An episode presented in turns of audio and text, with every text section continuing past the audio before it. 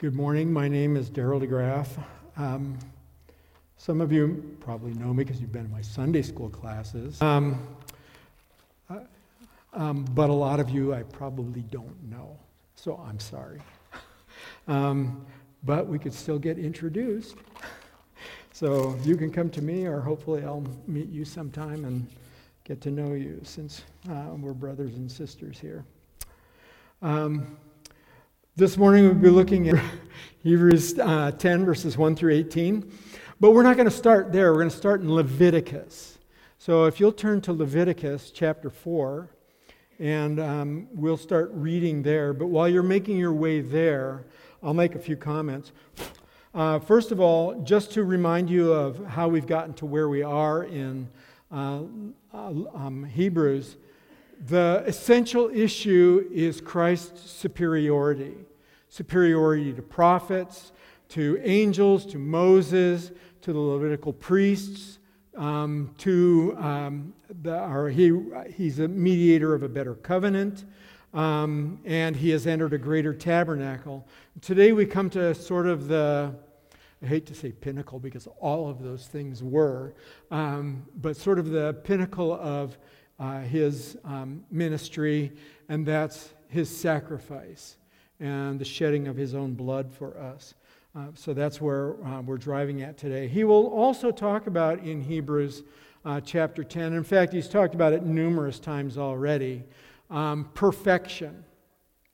Perfection, as it's used in uh, Hebrews, um, at least in chapter 10, has to do with um, sort of completely putting away um, the remembrance of sin.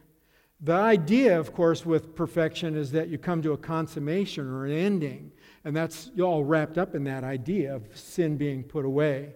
Um, but the problem is, is that for um, one who wants to draw near to God, uh, is the idea of wanting that put away to never have to deal with sin again. And I think, uh, well, I hope, all of us would like to be done with sin in our own hearts and minds and in our bodies as well.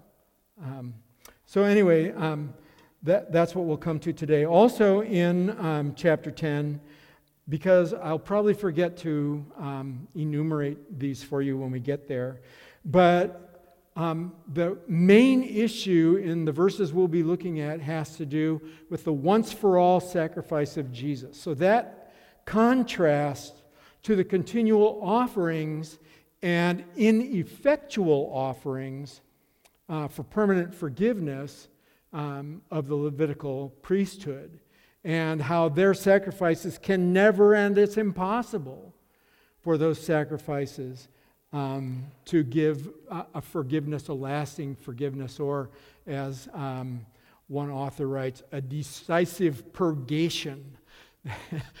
It sounds fancy, doesn't it? It just means, you know, that for sure you're forgiven um, and gotten rid of sin.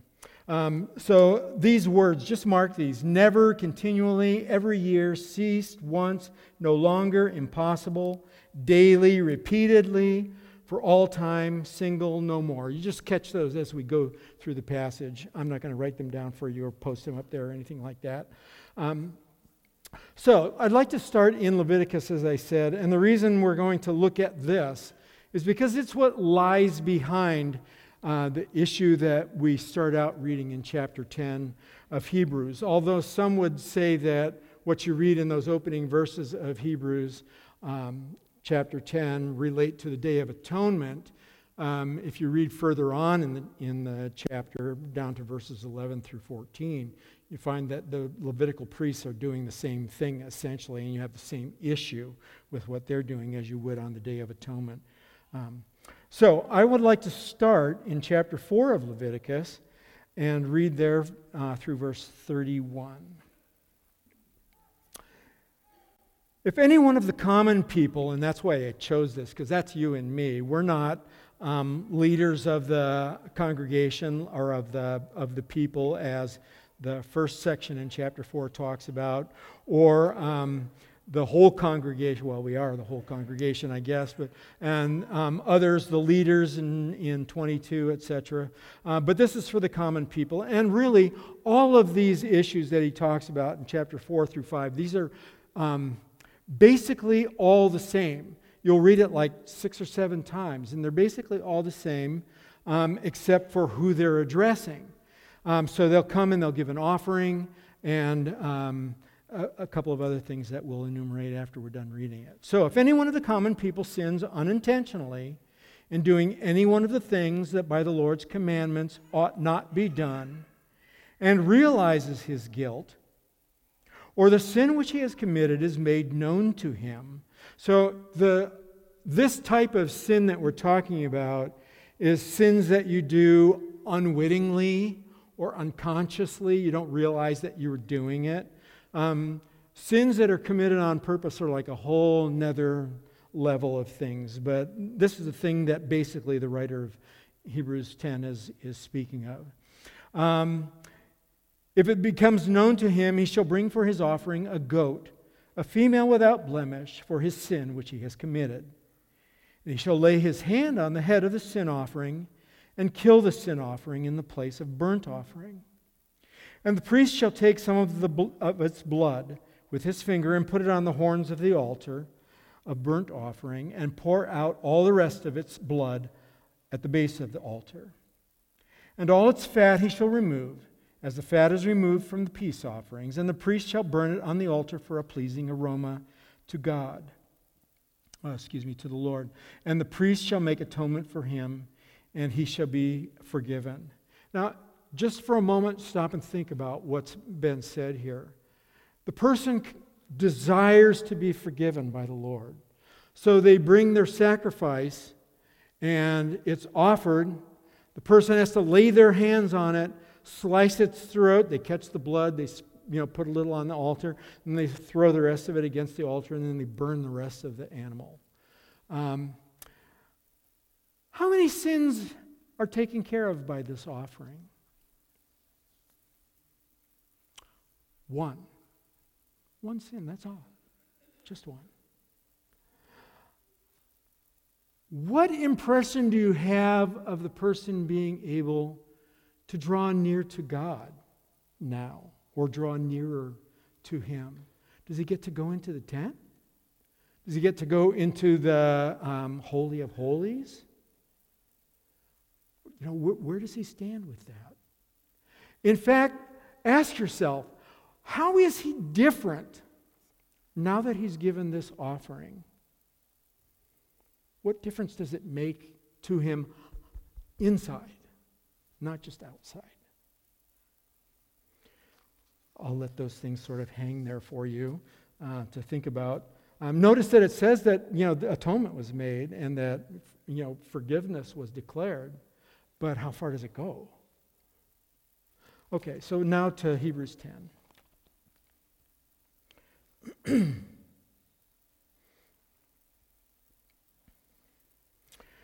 The first two verses are basically what we just read in Leviticus. For since the law has but a shadow of the good things to come instead of the true form of these realities, it can never, by the same sacrifices that are offered continually every year, make perfect those who draw near. Otherwise, they would, would they not have ceased to be offered, since the worshippers, having once been cleansed, would no longer have any consciousness of sin? So the issue here is you have a person who wants to draw near, bring an offering of, uh, you know, for cleanliness um, to the to the priest, and um, and he does it like every day, every month, every year, um, constantly bringing them. These same sacrifices are offered constantly. But the question is do they make the offerer perfect? Do they? Well, if, if by that you mean I have no more recognition of sin, uh, yeah, but if, if it's not that, then definitely not. Not, not cleansed at all, not made perfect. Uh, I don't feel like I can draw closer to God. I still know that when I walk out of here, I'm probably going to do the same thing or something like it again. Why? Not changed inside, not changed inside, same as before. I like this verse too because it asks a question that probably everybody should have been thinking about, but probably not many have. Listen to what he says. Otherwise, would they not have ceased to be offered, since the worshippers, having once been cleansed, would no longer have any consciousness of sin? That's a really good question, isn't it? You know, what do they think about these sacrifices when they take them to be offered? Do they think, well, this isn't going to do any good? Why in the world am I doing this? You know, how come I have to keep doing it? If it was actually cleansing, cleaning me, I wouldn't have to do it anymore. But I do have to because it doesn't effectually clean me. That's the shortcoming of the Levitical priesthood and its offerings. They can't clean you permanently. So you have this constant nagging Am I going to sin again? And when am I going to do it? And what am I going to offer? And all of that stuff. So we come then to verses 3 and 4. And verses 3 and 4 talk about sin and atonement in, um, what's the word that I'm looking for? Um, uh, very uh, concrete, uh, not concrete. Let me find the right words because I wrote them down so I wouldn't forget them. Um, categorical, that's the one. Categorical, categorical are, uh, statements. Uh, notice how there's not a question here at all. But in these sacrifices, there is a reminder of sins every year. So just think about it. When they go to offer their uh, offering because they've sinned, and they don't necessarily feel completely cleansed. They have a remembrance of sin, but the Levitical um, offerings are doing exactly what they're supposed to be doing, aren't they? They're bringing it to remembrance.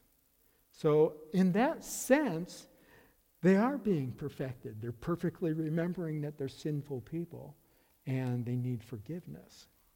Um, but it should do more and cause them to long for a sacrifice that will make them clean, that will take away the consciousness of sin, that will change them in their heart and in their mind. Second of all, in verse 4, for it is impossible for the blood of bulls and goats to take away sin. So, categorically, it's never doing any good in the end to offer the blood of bulls and goats.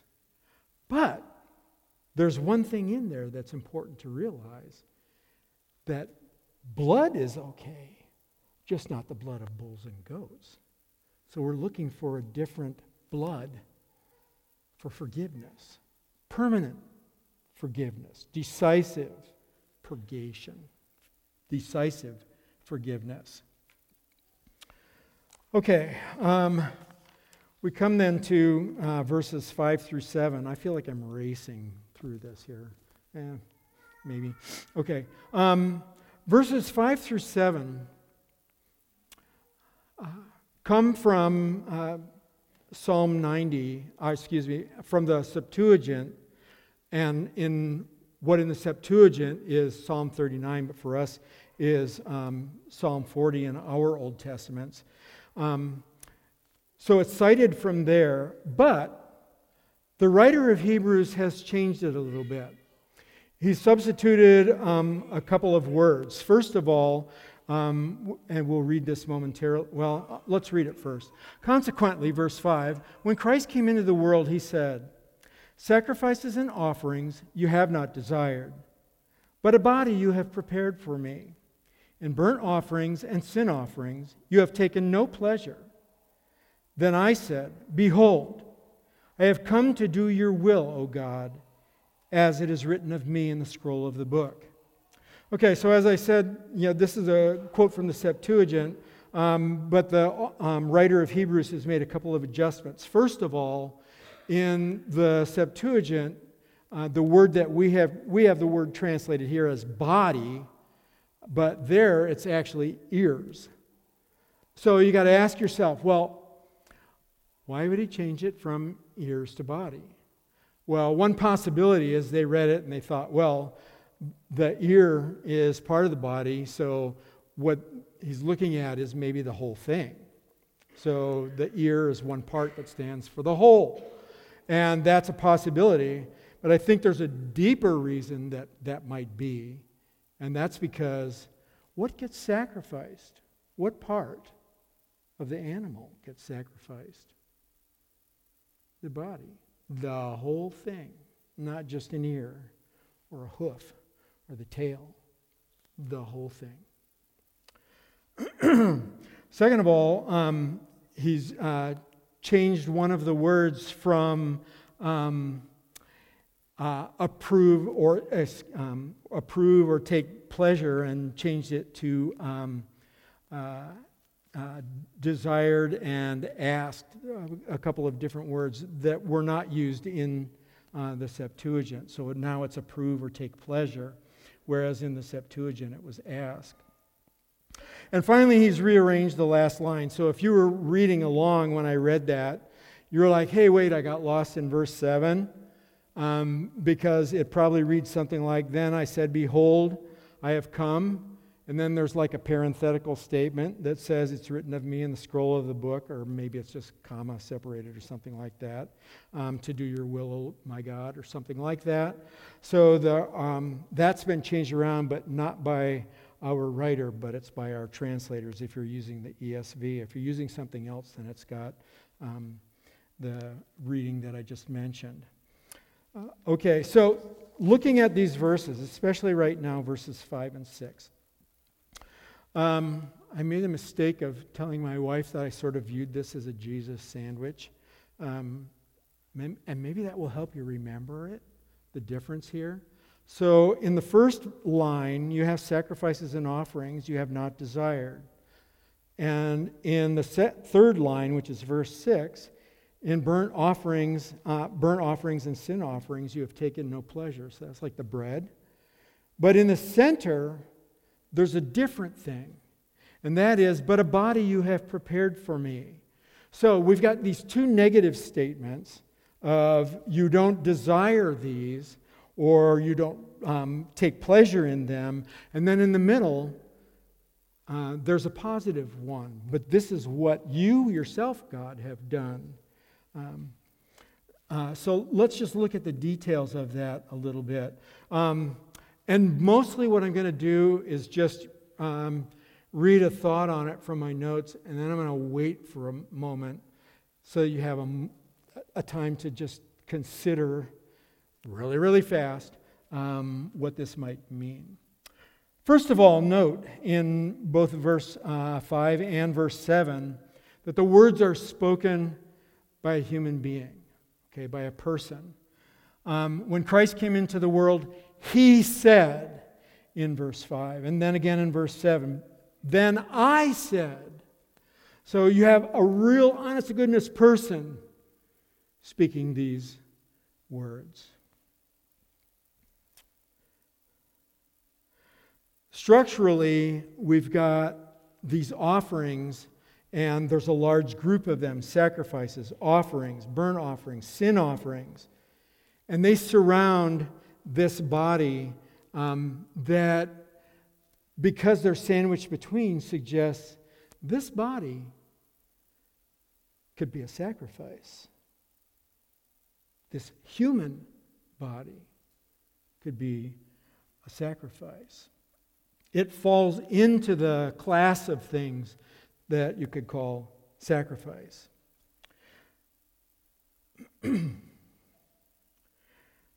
Thirdly, note the plurals and singular. I think this is important for the remainder of this chapter. Sacrifices, offerings, burnt offerings, sin offerings, all plural. But of the body, how many? Just one. Now you say, well, yes, but it's important that there's just one, because this one body will be a sacrifice once for all, not to be repeated. uh, this next several things. Um, I, I, was working through this on, on Wednesday, and I ended up crying like a baby. I was like, what in the world is going on here? But um, if you stop and just pause and think about these things as we go through them, they're, they're, they're striking. So listen carefully here now. This body was specifically made for this purpose for sacrifice. See, it says it was prepared, specifically made for this purpose. This body was specifically made by God for the one who's speaking. Notice again, but a body you prepared for me. And as uh, it's introduced in verse 5, that's Christ.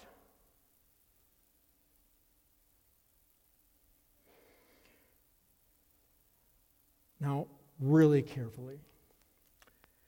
The speaker is fully aware that this body was specifically made for him as a sacrifice. Do you see that?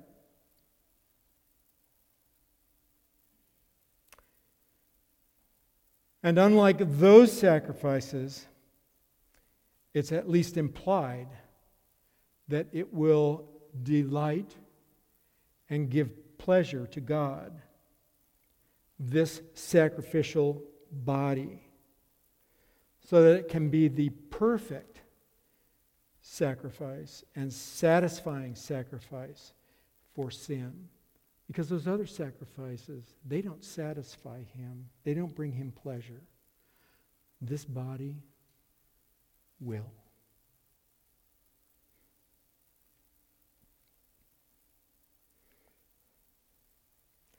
All of that is reinforced by two witnesses, um, so to speak. Uh, the first is the speaker himself. then I said, Behold, I have come to do your will, O God.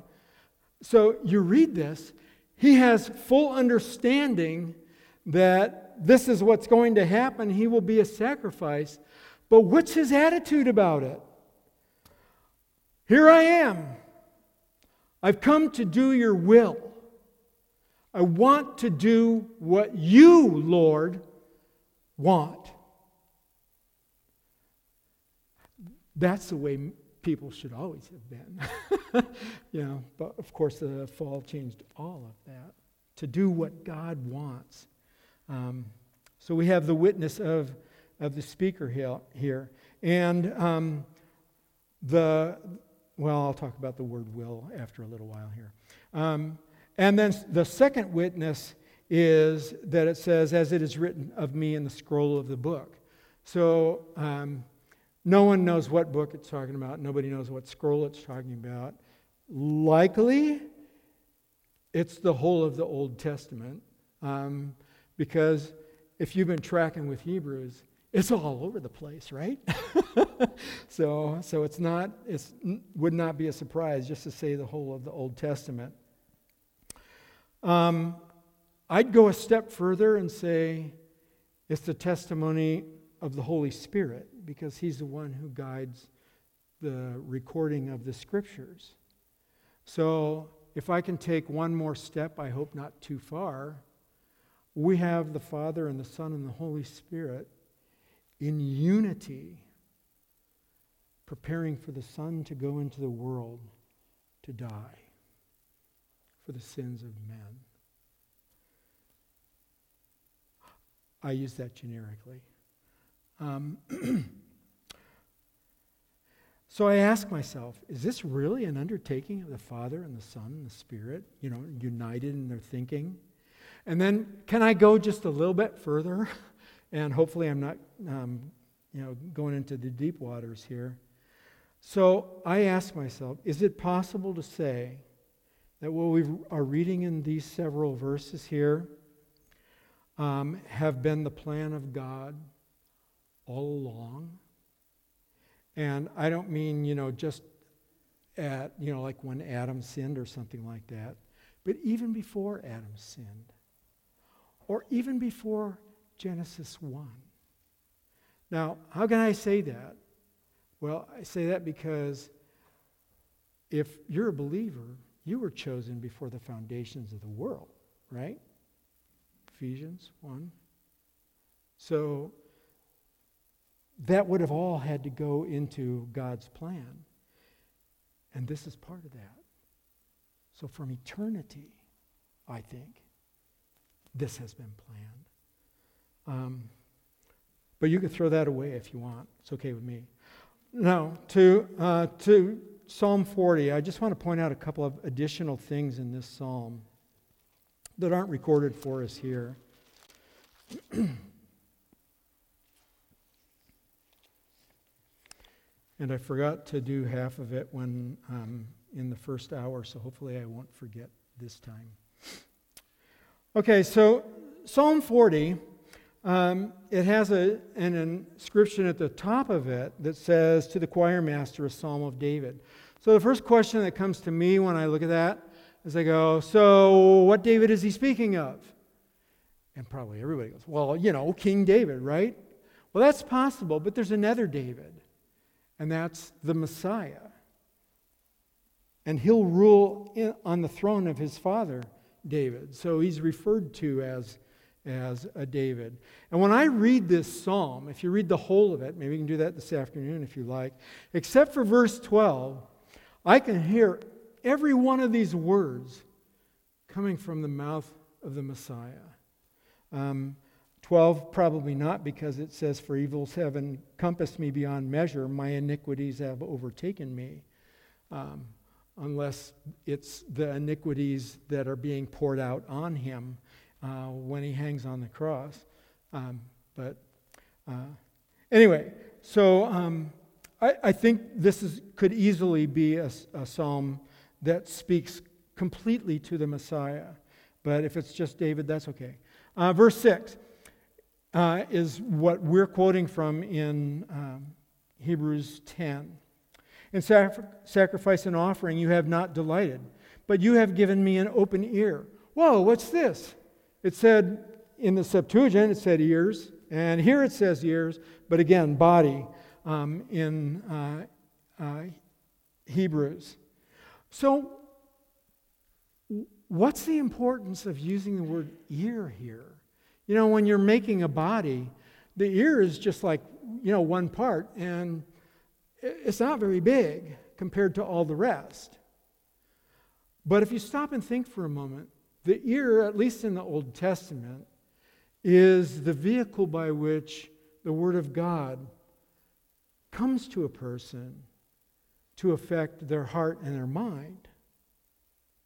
So the Word of God becomes internalized through the ear to be worked out by obeying it or doing it.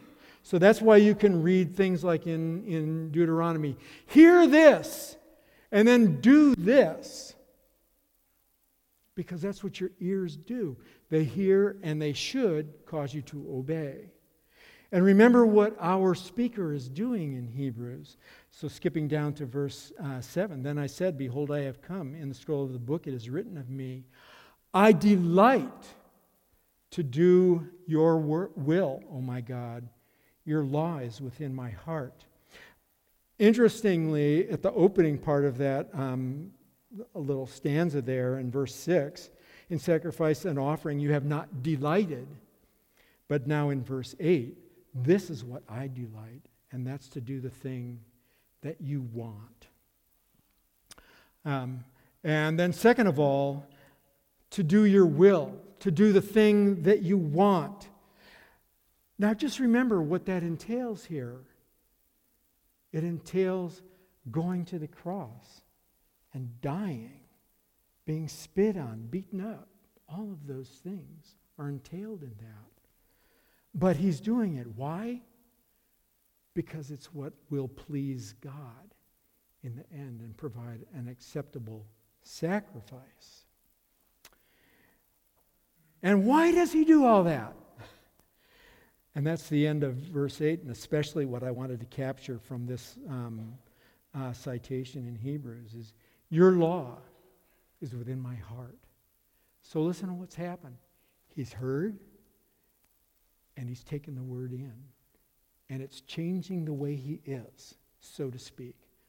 That, that could never be the case with Christ, of course, but his, you know, God's word is in his heart.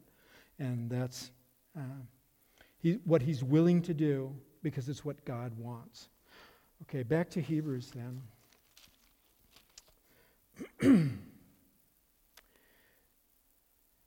now, in verse 8 and 9 and 10, um, the author doesn't leave us to wonder why in the world he uh, quoted these verses. He actually exegetes the passage for us.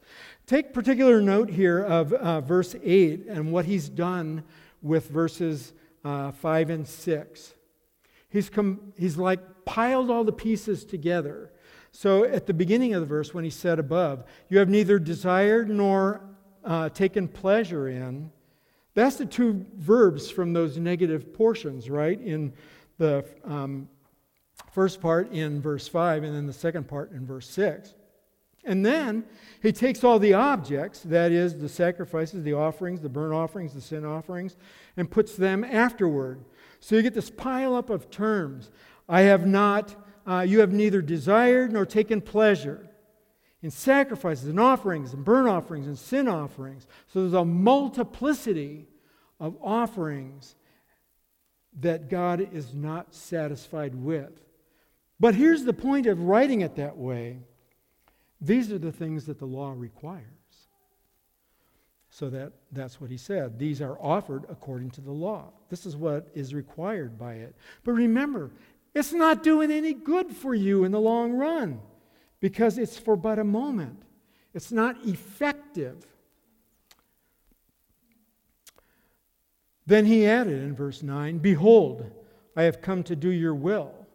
So we've got the two contrasts these ineffective uh, sacrifices and the one who delights to do the will of God and comes to do it, knowing that it means his death.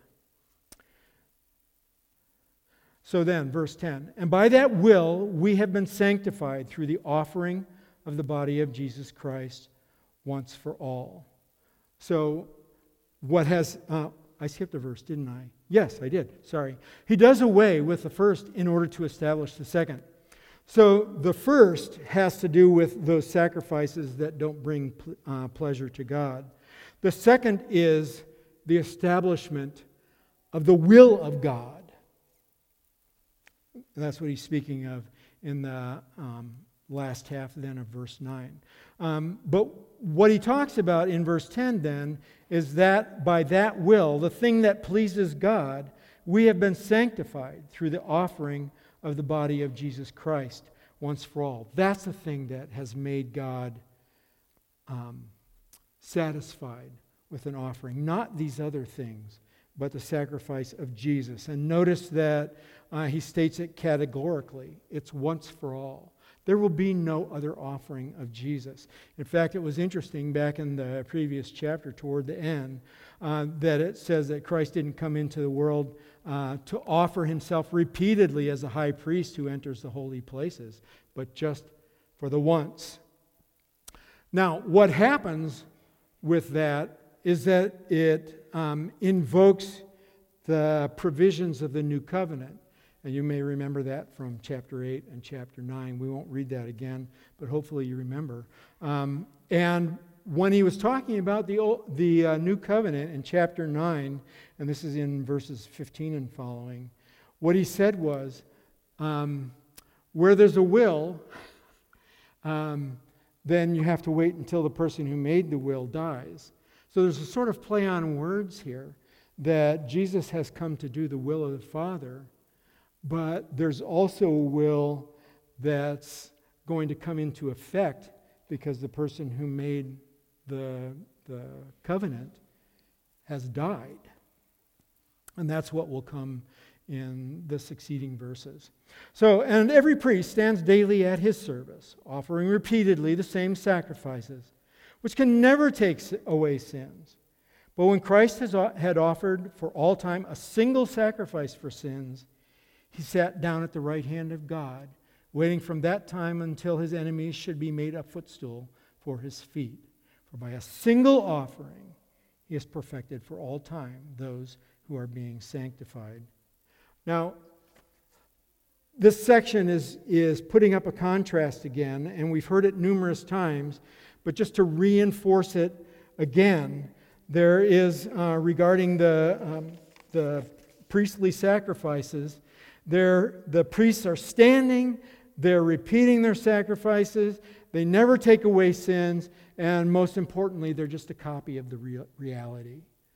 Um, but on the other hand, we have Christ, who's sitting at the right hand of God, sitting now, not standing.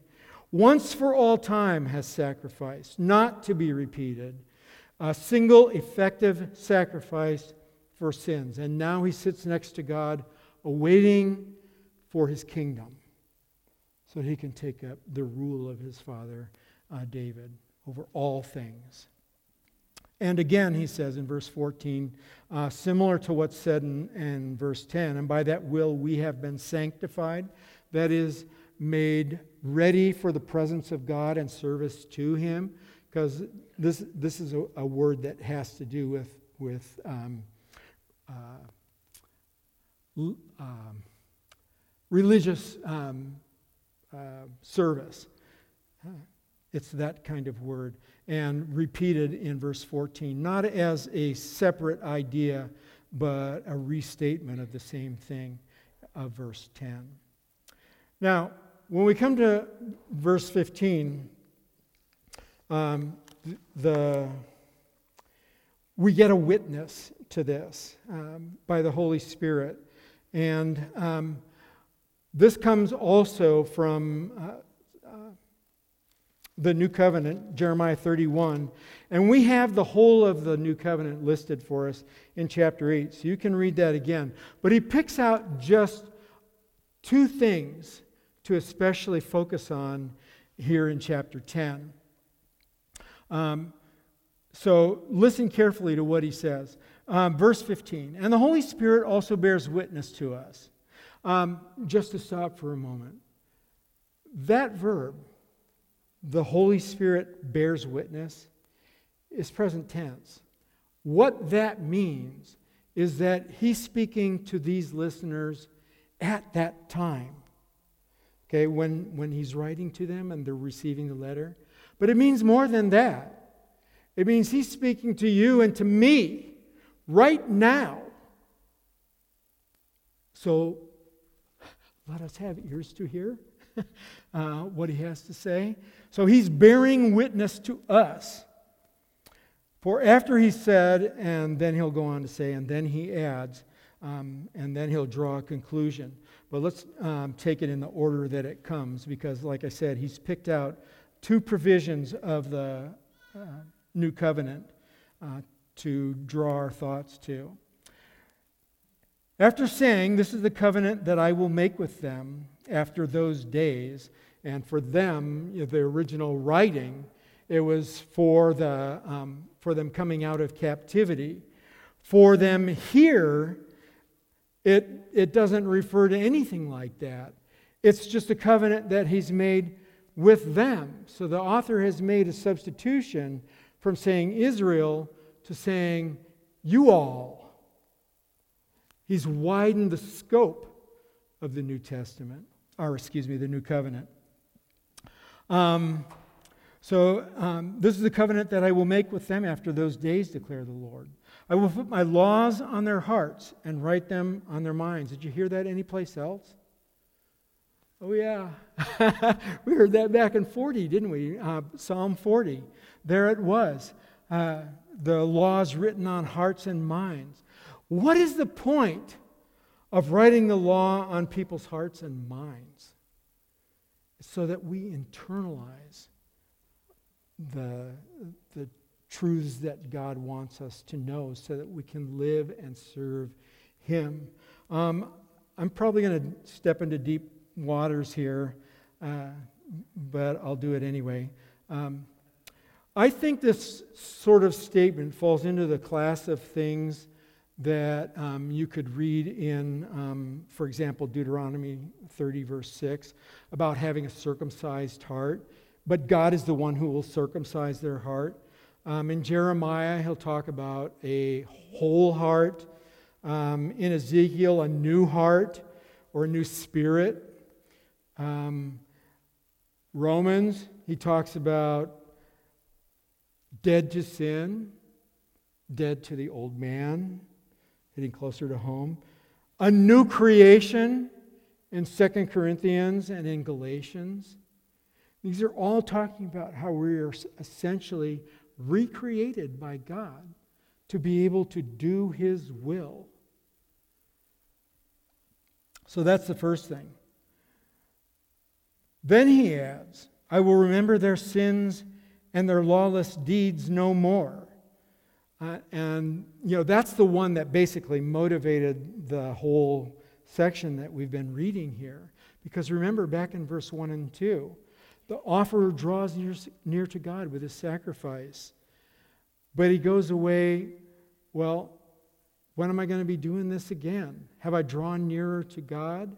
Um, you know, I have no permanent forgiveness because I know I'm going to be back soon. And I know that when I walk out, um, the same thing's going to happen again because I was no different inside. Um, so these two ideas in verse 16 and verse 17 really go together. I will remember their sin and their lawless deeds no more. Now you can understand their sins, like we read about in Leviticus. Lawless deeds are sort of a different category of things, aren't they? Those are things where you say, I know that's wrong. Not like what we read in Leviticus. But I know that's wrong. I'm going to do it anyway because I don't care. You know, it's sort of like Adam in the garden. you know, are you going to listen to what God says? No, he, I can know what's good and bad. I'll, you know, he can too, but I will. So it's the same sort of idea. It's a willful disobedience. And, um, but God has taken those under the blood of Jesus and discards them from east to west, depths of the sea, or he has forgiven them and um, they are no more, and therefore there's no more sacrifice for them. So that the author summarizes where there is forgiveness of these, there is no longer any offering for sin. So, how much stuff did the blood of Jesus cover? Everything. Everything. How often is he going to do it? Just once, and it's done already. Do you have to dwell on sin that you did years ago? Uh uh-uh. uh God's cast it away. You fall under the provisions of the new covenant, right? You have God's word in your heart and in your mind. Do we have a good reason to sin? like there ever was? We don't, because we have His law in our hearts and in our minds.